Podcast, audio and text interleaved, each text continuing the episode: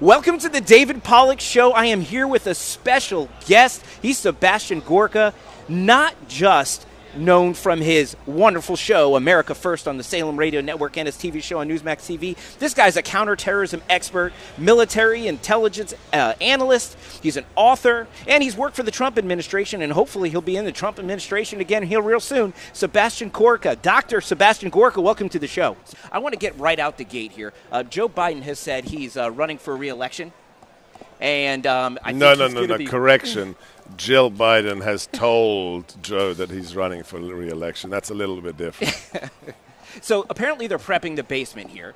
And, um, you know, his ad to announce his uh, candidacy, it's not even in person, not in front of cheering crowds. It's just Joe Biden, you know, painting a very dark picture of the country, trying to make it seem as if, you know, uh, MAGA is destroying the country. Um, but it's really Joe Biden and his policies. Now, let's talk about that. If Joe Biden is reelected, what kind of a threat does that pose, not just to America, but to the world? This is a man who's in a cognitive decline. It's apparent to everybody, even him.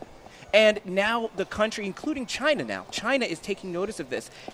I'm going to ask you, I mean, is this not just bad for America, but it's bad for the world? Well, of course it is. I mean, we, we've got war in, on the continent of Europe. Why do we have war? I mean, I'm always amused when people say to me, what would President Trump do? And I say, what do you mean, what would President Trump do? There wouldn't be a war in Ukraine if my boss was still in the White House, because Vladimir Putin, that K G B thug, is afraid of him. Uh, we killed three hundred Russian mercenaries in Syria on my watch when we were in the White House. And, and Putin didn't have, didn't even you know, hold a press conference. He, he's so afraid of, of a real alpha male and not a fake one like he is. So, yeah, an- another four years would be an utter disaster. We'd probably have war in Asia if we're not going to have that in the next nineteen months. And we'd have not you know, six million illegals. We'd probably have thirty million illegals across the border if he was in the term for a second time. But I don't think he can even make it. I mean, I'm not even going to countenance him winning. But the guy is senile. You see the footage of him, the way he shuffles, the way that the Secret Service has to tell him where the entrance to the White House is. This is not the man running our country. And, and it's clear that his wife told him he's running again. But no, it would be a disaster for all Americans and a disaster for the world.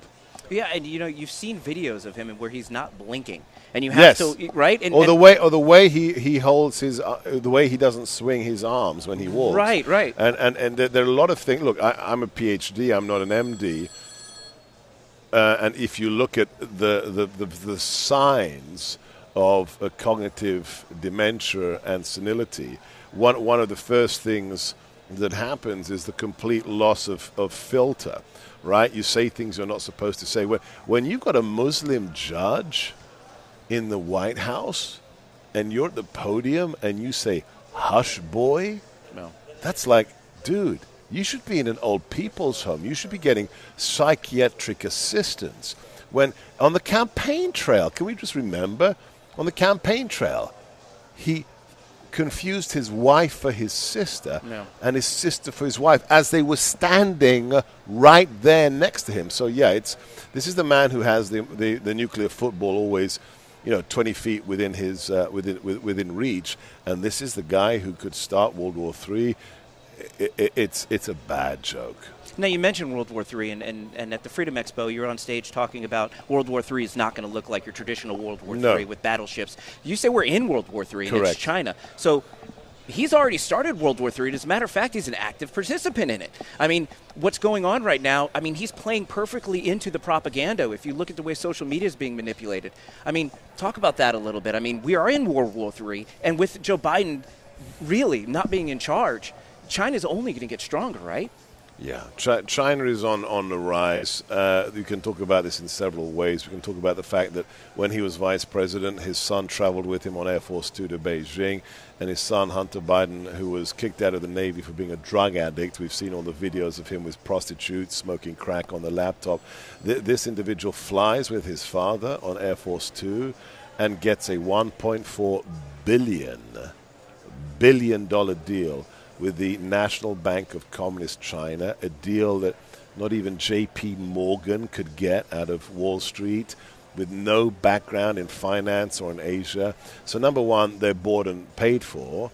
We, we, we know that. We, we know the, you know, the money from Burisma, from the wife of the former mayor of Moscow. They are compromised as a family. And beyond that, we are at war. China, I mean, read the book Unrestricted Warfare by two senior uh, Chinese colonels, where they say there's you know one way to take down a more powerful nation like America, and it's using all the non-kinetic means of warfare. So finance, intelligence, propaganda, uh, digital warfare. We, I mean, just look at the recent reports. Multiple secret police stations No. on U S soil, on U S soil, that's like an act of war. No. And that's happening under the Biden watch. So, yeah, so it, it's not going to be like Saving Private Ryan. It's not going to be you know, aircraft carriers and Top Gun. The war has already started, and it's not just about bullets and bombs. Yeah, and I think the first shots of the war was the COVID, COVID virus. I mean, here is Donald Trump doing really well. Finally, China's G D P is dropping. America is surging. Our military is getting stronger. Everybody in the country is doing well, despite all of the opposition that Trump faces from within. And all of a sudden, a virus is unleashed on the world. Yeah. Next thing you know, Biden's in the White House, and A I now, it poses an even bigger threat because now we have, we don't even know where it's originating. You talk about China's data collection. This, the war can look like, very much so, and if it doesn't look like this already, where China's literally manipulating data in our own social spaces, getting people to riot, protest, creating problems. It can create so much dis, um, distress in our own country, and we've done that for decades in other places, but it's happening right here under Biden's watch. And I think that's what the new war looks like. It's it's a war that we don't even realize is going on. It's a war for our minds. It's a yep. war for our kids, our technology. I mean, how do we fight a war where we're being manipulated constantly, both extremes? You mentioned when you're on stage, you said it's the freaks who uh, are here at these events because we love the politics and everybody else wants to stay out of it. But the people who stay out of it, they're scrolling on social media.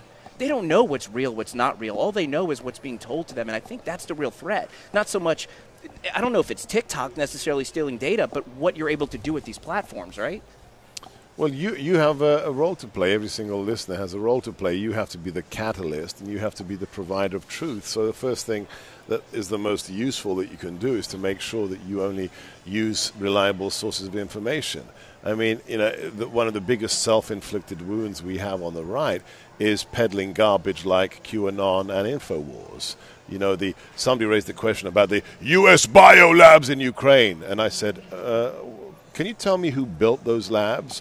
Nobody in the audience except one gentleman, and I think he probably looked like he had a background in the defense sector, had the right answer. The Soviet Union built the labs. Moscow built the labs illegally during the Cold War. We went in there after the Soviet Union collapsed to find out what they were secretly and illegally doing there. So one of the most powerful, best things you can do is to be a source of correct information and provide it to those who aren't the freaks, who aren't the addicts of politics. So, you know, one of the most popular articles on my website, seb gorka dot com, is the sources of information I rely upon.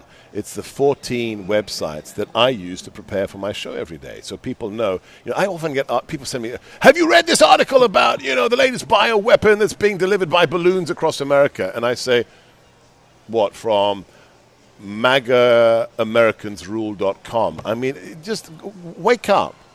You've got to go with sources that matter, that are proven reliable, like the Federalist, like the Daily Caller, like the Daily Wire, like Breitbart, the ones that american greatness dot com, the ones that have proven themselves. A random article from a site you've never heard of before, you shouldn't be sending that to anybody, let alone believing it yourself. So one of the greatest things you as a host and your listeners can do is to educate yourself using the sources that have de- demonstrated themselves to be reliable and be a catalyst for knowledge around you. One last question on that same note. You talk about how um, the organizations that run elections in the Republican executive committees, the committee uh, precinct positions are understaffed. Yes. They don't have the volunteers. And that's the thing. We can't win elections unless we're out on the ground working. You mentioned Scott Pressler, a good friend of mine. He's out trying to tell people, hey, look, if ballot harvesting is legal here, we need to be ballot harvesting Correct. too. If people are registering voters here, we need to be doing it too. If they're going and they're and they're going to polling stations and they're observing, we need to be doing it too. And the thing is, it seems like Republicans just don't know how to win on the ground. It seems like we have conservatives that are out there doing the work, and we have these Republicans sitting in D C like Mitch McConnell, perfectly content with the system that rewards his friends. How are we going to beat Democrats if we're not beating them at their own game? How can Americans get involved and take back this country? Well, I think you just answered your question. It's rhetorical. You don't, you don't deserve to win if you're not fighting. Uh, it's. I was at an event for three hundred patriots in Virginia. It was like a MAGA ball, and this lady ran up, ran, ran up to me at the beginning in a ball gown and said, "Hey, can I get a selfie, Doctor G?" And I said, "Yeah, sure." And as soon as she took the selfie, I said what I say to everybody. I say, "Don't forget to tag me when you post it."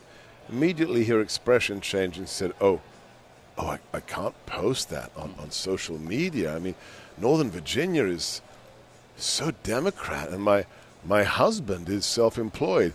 Now, uh, two hours later when I gave my speech, I didn't use the woman's name, but I said, if you're not prepared to put your name to your values, your face to your values, you do not hold those values. You're a fraud. You're a fake. So it's very simple. If you want to win, you better fight.